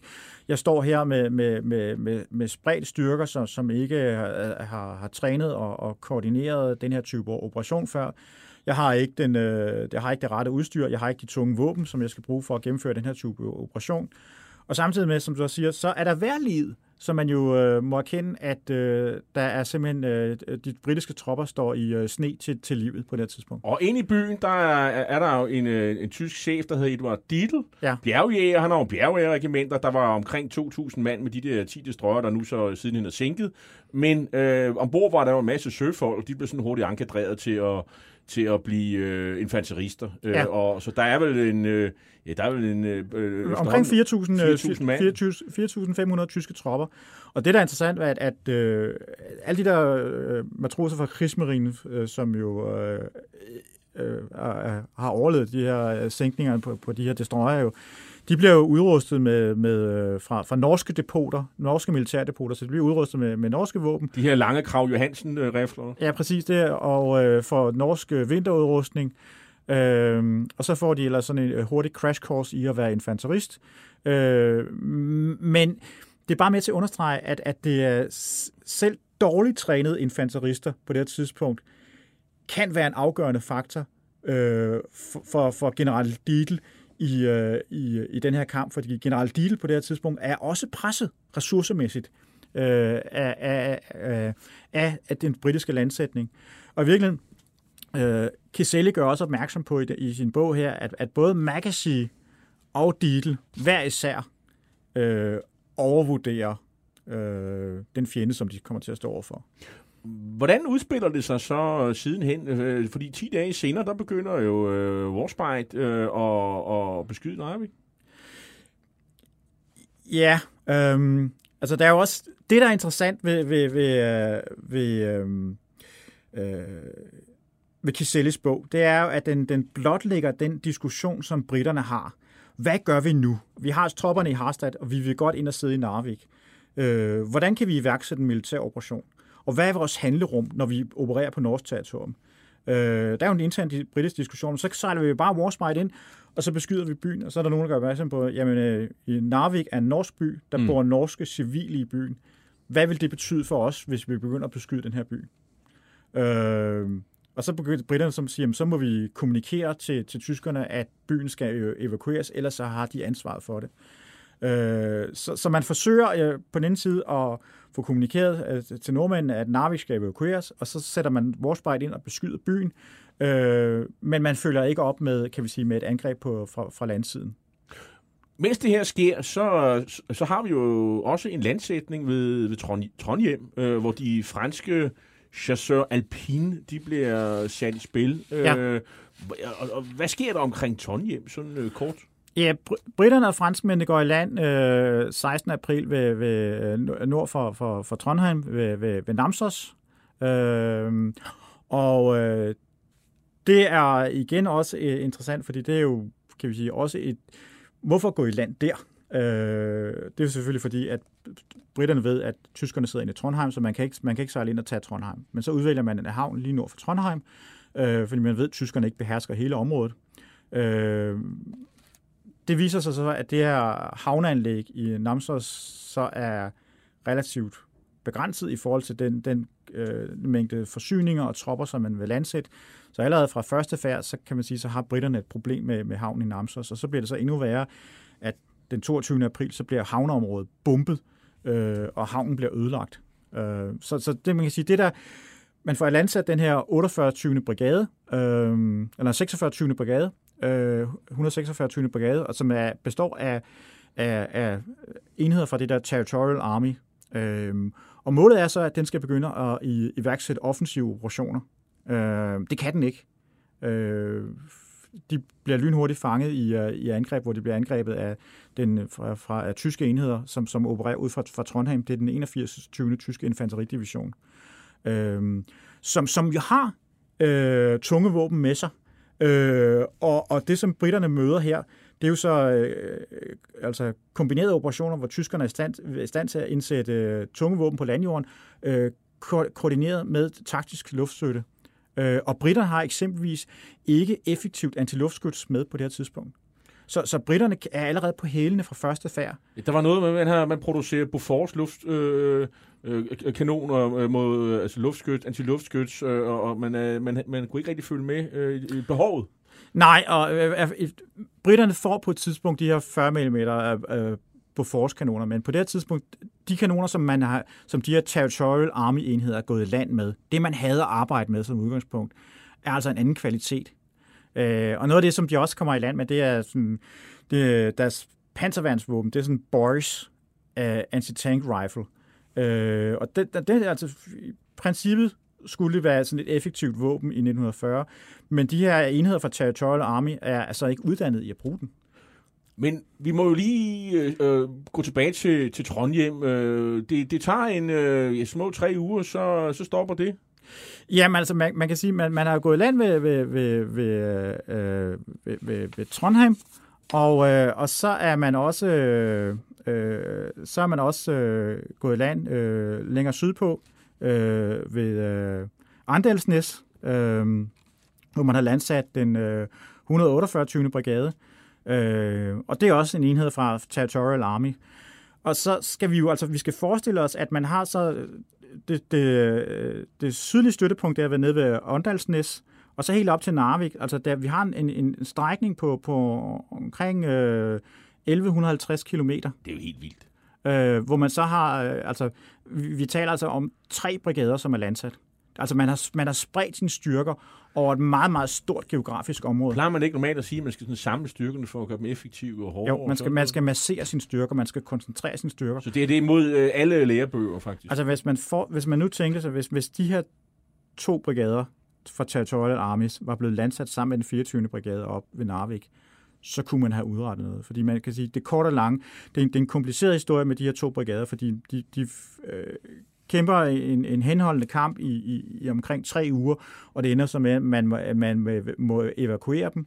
Øh, og man kan sige, det som de udretter, det er sådan set øh, blot at holde de styrker, tyske styrker hen og holde dem beskæftiget.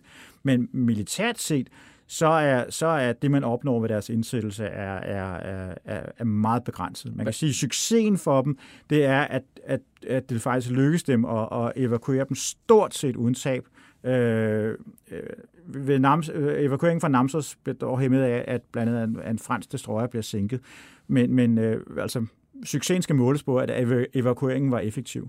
2. til 3. maj, der evakuerer, evakuerer man øh, øh, de sidste styrker nær Trom, øh, Trondheim, og, øh, men øh, man øh, landsætter jo fortsat øh, styrker, blandt andet 9. maj kommer nogle polske styrker, øh, sammen med nogle andre britiske styrker, øh, og de er også op ved, ved Narvik. Ja. Og, øh, og der har man faktisk held med at jage tyskerne mod, mod den svenske grænse. Altså, der, øh, altså det, de giver noget kraft, øh, og, og der får man noget, hvad skal man sige, der får man øh, presset tyskerne. Ja, man kan sige, at altså fra, fra 9. maj og frem efter, så kan man sige, så, så, så kommer der momentum mm. i, i, i, øh, i, i, i den britisk-franske operation omkring Narvik. Øh, og, og på det tidspunkt, så får man jo også etableret en, en, øh, en begyndende koordinering med de norske enheder. Øh, og, og blandt andet generalmajor Magashi havde jo erklæret simpelthen dyb mistillid til de norske øh, enheder, øh, som han jo betragtede som nærmest som, som en hemsko. Og, og chefen for, for den norske her, general Ryge, øh, Ryge øh, har jo hele tiden prøvet at sige, vi vil, vi vil gerne rådgive jer, øh, vi vil gerne koordinere operationer med jer, men det, altså det, det bliver jo løbende ignoreret fra britisk side. Men Øh, der kommer momentum på operationerne øh, i, i det norske, øh, og øh, en, kan vi sige, det norsk, øh, britisk, øh, franske øh, øh, angreb på de tyske tropper. Og øh, ja, man kan sige, at, at øh, det, bliver, det bliver kronet øh, den 13. maj, øh, hvor øh, norske øh, og, og, og, og franske styrker øh, for, for, for gennemført en, en landgangsoperation øh, i, i Narvikfjorden. Øh, øh, ved, ved, hvor de går i land ved, øh, ved, ved, ved Bjergvik. Øh, og man kan sige, det er, de, de, altså det er, det er en øh, ganske kompliceret operation, som de gennemfører. Det er faktisk en operation, hvor de øh, besætter et, et område, en amfibieoperation, hvor de besætter en strand, så hvor de er under direkte beskydning øh, fra, fra tyske enheder. Det, det viser sig primært at være, være øh, de, kan vi sige, de her øh, matroser, øh, hurtiguddannede øh, infanterister fra, øh, fra, fra den tyske krigsmarine. Men, men altså, de, de får nedkæmpet de her tyske tropper og får, får besat deres objekt. Øh, og det her, det giver så grundlag for, for den videre offensive operation rettet mod Narvik. Men, så, det, øh, så det er en succes. Men øh, nu siger du den 13. maj. Der er jo sket noget den 10. maj. Der, der er faktisk sket øh, to vigtige ting, øh, fordi øh, der er ligesom kommet hul på bylden i, i, på Vestfronten, hvor tyskerne rykker frem, og, og så har Winston Churchill, han har taget step op og blevet premierminister i øh, Storbritannien. Ja. Og, øhm, og det ændrer jo spillet totalt her. Og forholdene. Og strategien, eller hvad? Ja, og, og, og, og det er jo her, hvor Kiselli jo også har en pointe, hvor han jo så siger, øh, en ting er, at tyskerne jo har indledt øh, offensiven på, på Vestfronten og trænger ind gennem øh, øh, Holland, øh, Belgien og, og også ind i Frankrig. Øh, men det, som han peger på i, i, i sin analyse her, det er jo, at her burde øh, man fra britisk-fransk side jo haft en selvstændig kommando, som havde kunne koncentrere sig omkring felttoget i Norge. Mm. Men det er ikke det, der er tilfældet, fordi alle beslutninger omkring, der, som der handler om Norge, skal jo forbi den imperiale generalstab i London, som lige pludselig og der har... sidder jo uh, Tiny, Edmunds, uh, Edmund Ironside, han hedder Tiny, fordi han er, det er sådan øh, sarkastisk eller ironisk, fordi han er 1,93 høj, og øh, han var langt over 100 kilo, en kæmpe stor mand. Ja. Øh, øh, øh, det er jo ham, der sidder for bordenden der. Ja, og der kan man sige, at Casellis point er, at Ironside er jo ikke kendetegnet ved, at han kan multitaske. øh, så så han, han, kan, han kan ikke overskue øh, den, den, den, den franske operation og den norske operation.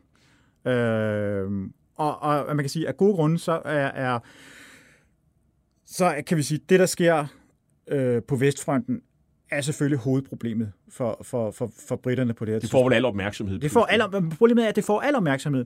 Og der skulle man jo have haft en selvstændig kommando, som havde taget sig og, og koncentreret sig omkring øh, det, der sker i Norge. Og meget hurtigt, så er der vel også nogle franskmænd, der siger, at vi kan godt bruge de der øh, albjæger, vores egne... Øh, vores, vores, vores egne som siger, specialtropper i, nu hvor vores eget land bliver invaderet?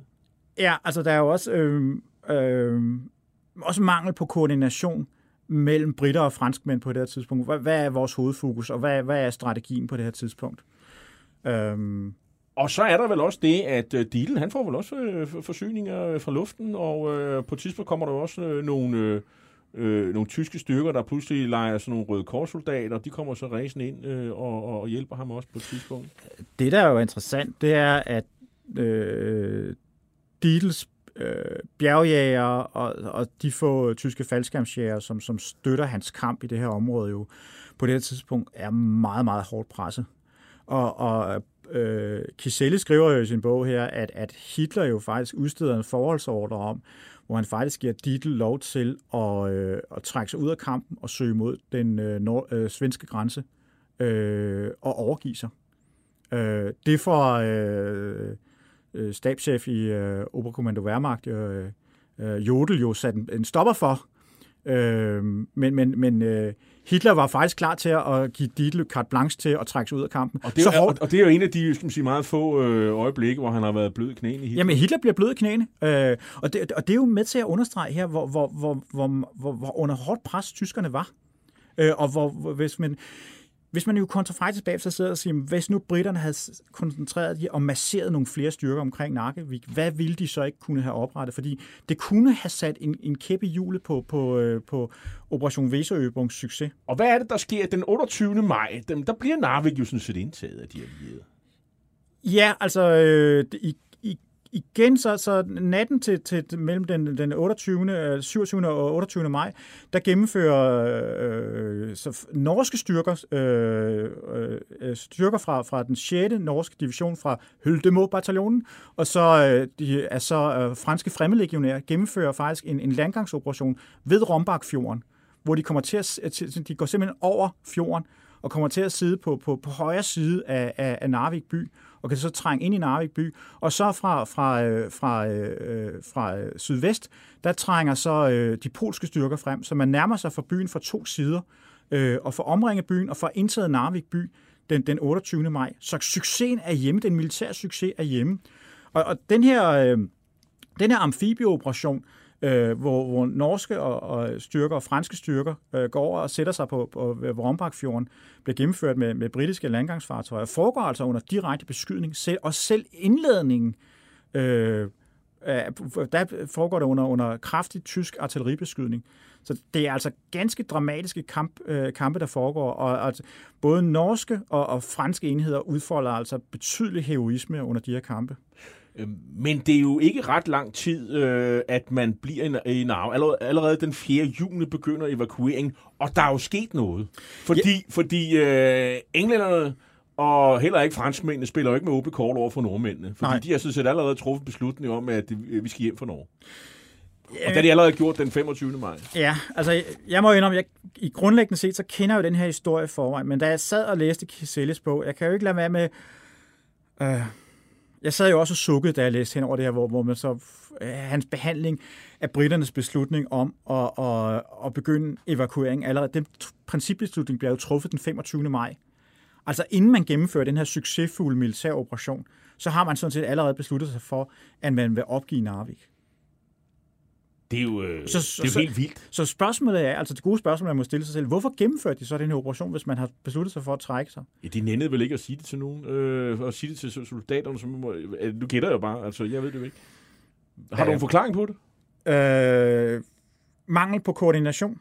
Ja, Altså, det ligger helt lige for. øh, altså øh, der er også kommet en, der er kommet en ny britisk chef for, for, for, øh, for, øh, for de britiske herrestyrker i, øh, i, i, i Narvik-området. Øh, Magazine er blevet erstattet af, af general Orsenlik. Øh, Orsenlik har, har ikke fået informationen om, at, at, øh, at, at man vil trække sig ud på det tidspunkt, da operationen bliver iværksat.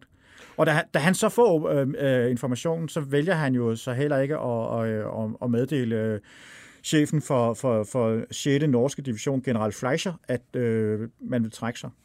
Så nordmændene er jo sådan set øh, prisgivet, øh, og, og kan man sige, øh, den 8. juni, der er man altså ude af, af, af, af Nord-Norge, så må øh, de norske styrker klare sig selv. Det gør de jo så heller ikke så lang tid. Eller hvad?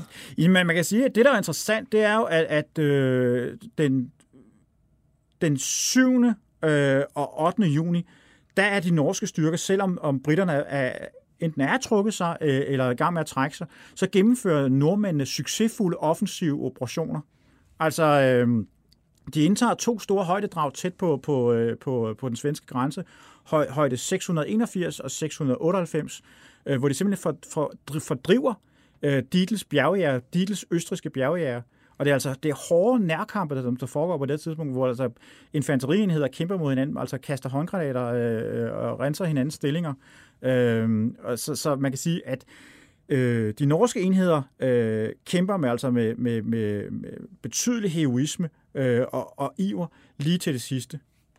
Men det øh, ender jo, som vi allerede har annonceret med, at øh, man må stikke hale mellem benene, man må evakuere fra tropperne fra, fra Narvik, mm. og, øh, og så slutter det norske feltog, øh, som jo bliver en øh, fiasko. Men det har man ikke rigtig lyst til at, at, at formulere på, på den måde, og, øh, og det er selvfølgelig også noget, der påvirker propagandaen.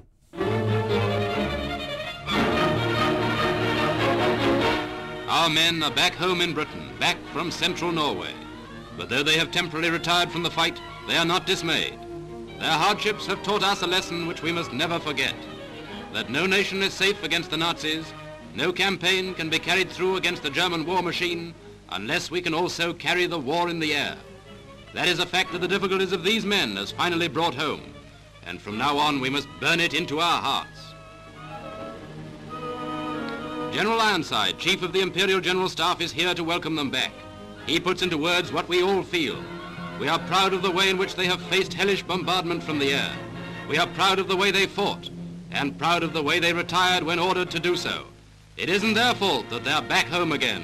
Det er ikke deres skyld, øh, at de er hjemme. Øh, der bliver glattet ud her, og Ironside han er ude og møde tropperne og, og bakke op og øh, så videre. Øh, man har, man skal, man skal skjule den her fiasko, mm. øh, og øh, vi skal til at gøre brættet op. Hvorfor gik det, som det gik? Hvis man lige vil, inden vi går regnebrættet helt op, så kan vi sige, at selve evakueringen bliver jo kronet med en episode, som på mange måder indkapsler den her britiske inkompetence. Fordi øh, britterne sejler jo for evakueret en, en række af deres fly. Altså, det er blandt andet vigtigt at få for alle deres Hurricanes med hjem. Og første omgang, der siger man, dem, dem må vi efterlade i Norge. Så lykkedes det faktisk Royal Air Force at lande dem ombord på det britiske hangarskib Glorious, øh, som så sejler hjem. Men den 8. juni, der sejler Glorious afsted kun eskorteret af to destroyere.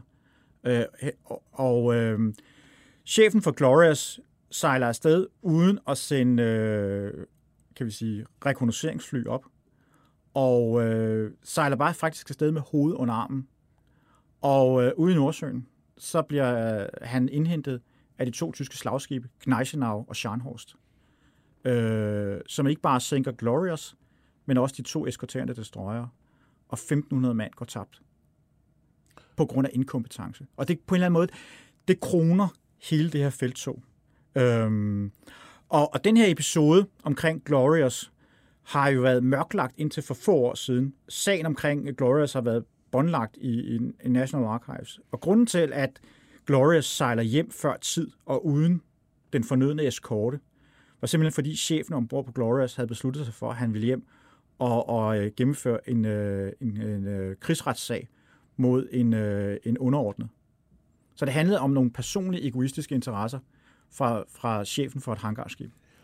Det er jo helt vildt. Ja. Øh, men øh, vi, vi må jo også, øh, skal man sige, gå lidt kritisk an til, til en af de store helte, nemlig Winston Churchill. Altså, øh, Kissely mener, han, er, han var besat af Narvik, og, mm. og han, han, og Churchill skulle have sagt om Narvik, at det var hans, øh, mit kæledyr, min første kærlighed. Mm. Øh, og, øh, og, og, og, og han satte sig igennem i forhold til Narvik, det, det ved vi. Øh, og øh, Øh, man har jo også, skal man sige, øh, Churchill har jo, skal man sige, dummet sig selv, truffet fatale beslutninger, der kostede øh, tusindvis af menneskeliv, nemlig øh, Gallipoli i, øh, i, i 1915, hvor han også var øh, marineminister, og hvor hans øh, politiske karriere ligesom øh, blev kortsluttet øh, første gang. Øh, så så, så det, det virker jo lidt mærkeligt, at man sådan her... Øh, Øh, mere end 25 år efter, så laver han måske ikke noget i samme stil, men, men, øh, men, men at man ikke skæler til, at han har den her side, øh, og, og at han alligevel øh, får lov til, og sådan kunne man jo øh, godt se på det, øh, får lov til at løbe med det her, øh, selvom der også var gode øh, argumenter for at, at, at, at lave en indsats i, i Narvik. Øh, hvordan, hvordan skal man øh, forklare det? Øh, hvilket ansvar skal vi give Winston Churchill for, for, for fiaskoen? Altså, Churchills, Churchill er vel er, øh, en af de få i, i, i kabinettet, jo, som, som har en, en løsning og en strategi på, hvordan, øh, hvordan den, her, den her krig øh, skal vindes. Så man kan sige, på, hvis vi gør det regnebræt op, så er, der, så er der plus på den her side. Ikke? Øh, og han, han er jo en af de få, jo, som, som også initierer diskussioner omkring, altså øh, hvad skal vi gøre i den her? Vi skal ikke bare sidde og vente på at, at, at tage slagene fra, fra, fra, fra, øh, øh, fra tysk side.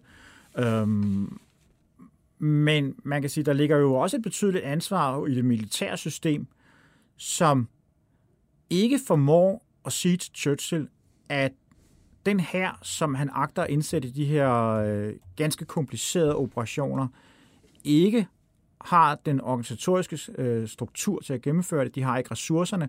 Øh, de har ikke, kan vi sige, øh, øh, øh, evnen til at gennemføre kombinerede altså operationer, øh, koordineret med, med flåde og, og, øh, og, og flyvevåben. Øh, så det militære system har jo også har bærer en del af ansvaret for, at man jo faktisk får sendt nogle meget dårligt, meget dårligt koordinerede enheder afsted. Øh, der er sådan set sådan fem øh, hovedkonklusioner, som øh, Kisseli han kommer med. Uh, hvad kunne man lære af det her? At man skal have en strategi på alle niveauer, den skal være fleksibel, man skal blive ved med at tænke strategisk, og ikke forfalde til taktisk tænkning, som man gjorde her. Man skal have en effektiv gennemførelse af en strategi, der kræver den rigtige organisation. Den havde man ikke på plads. Det kræver en fælles forståelse af strategien i hele organisationen. Organisationen her, det er jo her, flåde og, og, øh, og, og øh, flyvevåben selvfølgelig. Og så skal en god strategi være uhåndgribelig. Det er måske lidt, lidt sværere at forstå, øh, hvad han mener med det. Men, øh, og så, øh, det er jo læren af det her. Hmm. Så, så nu når vi her til slut, øh, hvad gjorde man herfra, ud fra, lærte man noget af fiaskoen i Norge, øh, omkring Narvik, som man kunne tage med, øh, forandrede det, revolutionerede det, øh, britternes organisation herfra? Altså, det jo ikke, altså, altså, du, vi har jo lige nævnt, at, at øh, Frankrigs felttoget er, er i gang. Katastrofen i Frankrig er ved at udfolde sig. Og så det næste, som fra, britterne står overfor, det er jo, at, at, øh, at, at fronten brød sammen i Frankrig, og man må iværksætte øh, evakueringen fra Dunkirk. Så, så, så britterne har jo, har jo mere end rigeligt at se til i øh, 1940-41, så det er jo ikke, fordi man sætter sig ned øh, efter Norges felttoget og siger, nu må vi evaluere på det her, hvad lærte vi, og hvad kan vi gøre bedre næste gang? Øhm, man kan sige, en af, en af lærerne af, af, af Norgesfelttoget, det er jo, at allerede under Norgesfelttoget har man indsat uh, sådan seks in, uh, øh, individuelle kompanier, uh, som, som er forløberen for, for, for det, som man sidenhen kommer til at kende som, som kommandoenheder. Uh, og, og allerede i 1942, så, så, begynder, så vender britterne jo tilbage til den norske kyst og begynder at iværksætte raids mod den norske kyst. Så, så man kan sige, Øh, man lærte af det her, man lærte at operere øh, den norske kyst, og man får oprettet enheder, som bliver specialuddannet i det her. Øh, og, det, og det gør jo, at, at gennem hele krigen, så holder man tyskerne på tæerne langs den norske kyst, for tyskerne frygter de her commando raids. Øh, og, og man kan sige, at, at de erfaringer, som man høster øh, i forhold til amfibieoperationer og combined arms operations, bliver jo øh, erfaringer, som man kan bruge sidenhen i, i, i Middelhavet, og så også i sidste ende i forbindelse med landgangen i Normandiet. Og man vinder 400.000 tyske tropper i, øh, i, øh, i, i Norge. Ja, og, og, og, og øh, virkelig et, et emne til, til et kommende episode af Hitlers Æseløer kunne jo være de her uh, raids uh, langs den norske kyst, fordi det er sådan et, et underbelyst, men hyper interessant aspekt af, af at den her, det er virkelig sådan en slags hybridkrig, vil vi kalde det i dag. Ikke? Men man øh, skifter jo sådan set også øh, hele laget af militærledere ud ja. øh, til nogle nye og bedre chefer, mere tænksomme typer, der kunne analysere og tænke strategisk selvfølgelig, og bedre uddannet. Nogle siger også lidt mere intellektuelle end forgængerne, der sådan var måske praktikere for Første Verdenskrigs øh, skyttegrave. Ja, man kan sige, at, at, at det lag af, af officerer, som, som jo havde deres erfaringsgrundlag fra, fra, fra Første Verdenskrig, eller en del af dem, øh, i hvert fald det øverste lag, bliver, bliver, jo, øh, bliver jo erstattet. Øh, altså Ironside, Magazine og, og Cork øh, er, er jo deres rolle er udspillet. Nu, nu må der andre idéer, andre, øh, andre officerstyper på banen. Øh, og, øh, men det gode spørgsmål er, lærer britterne så at tænke strategi? Øh, et af kabinetsmedlemmerne, Lord Hankey, havde jo hele tiden sagt, at forsøgt at formulere et strategipapir, men havde jo hele tiden fået at vide, at det er der, det er der ikke tid til at diskutere.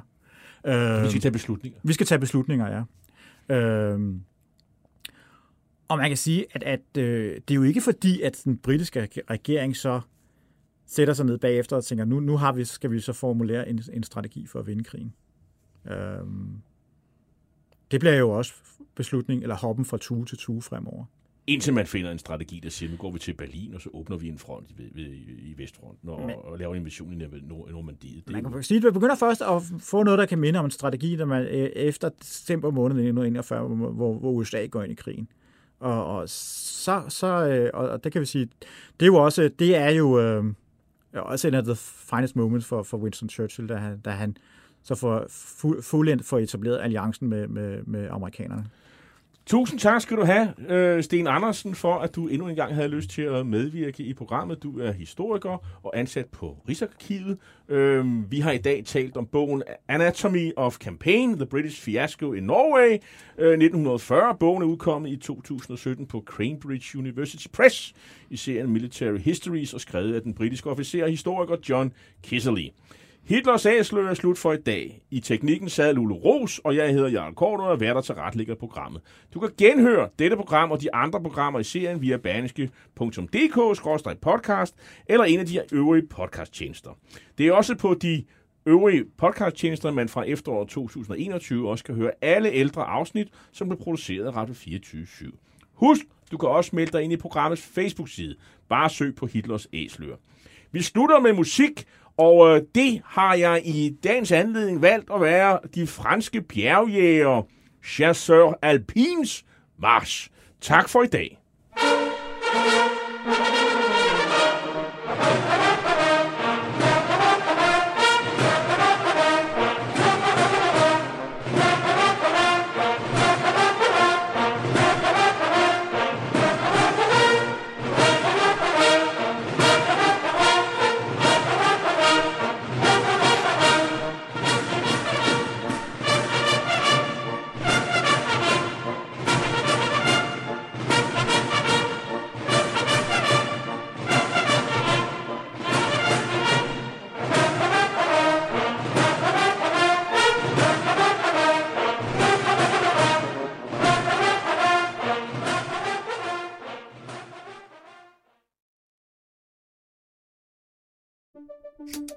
Banke, banke på. Hvem der? Det, det er spicy. Spicy hvem? Spicy Chicken McNuggets, der er tilbage på menuen hos McDonald's. Badum, bom, tji.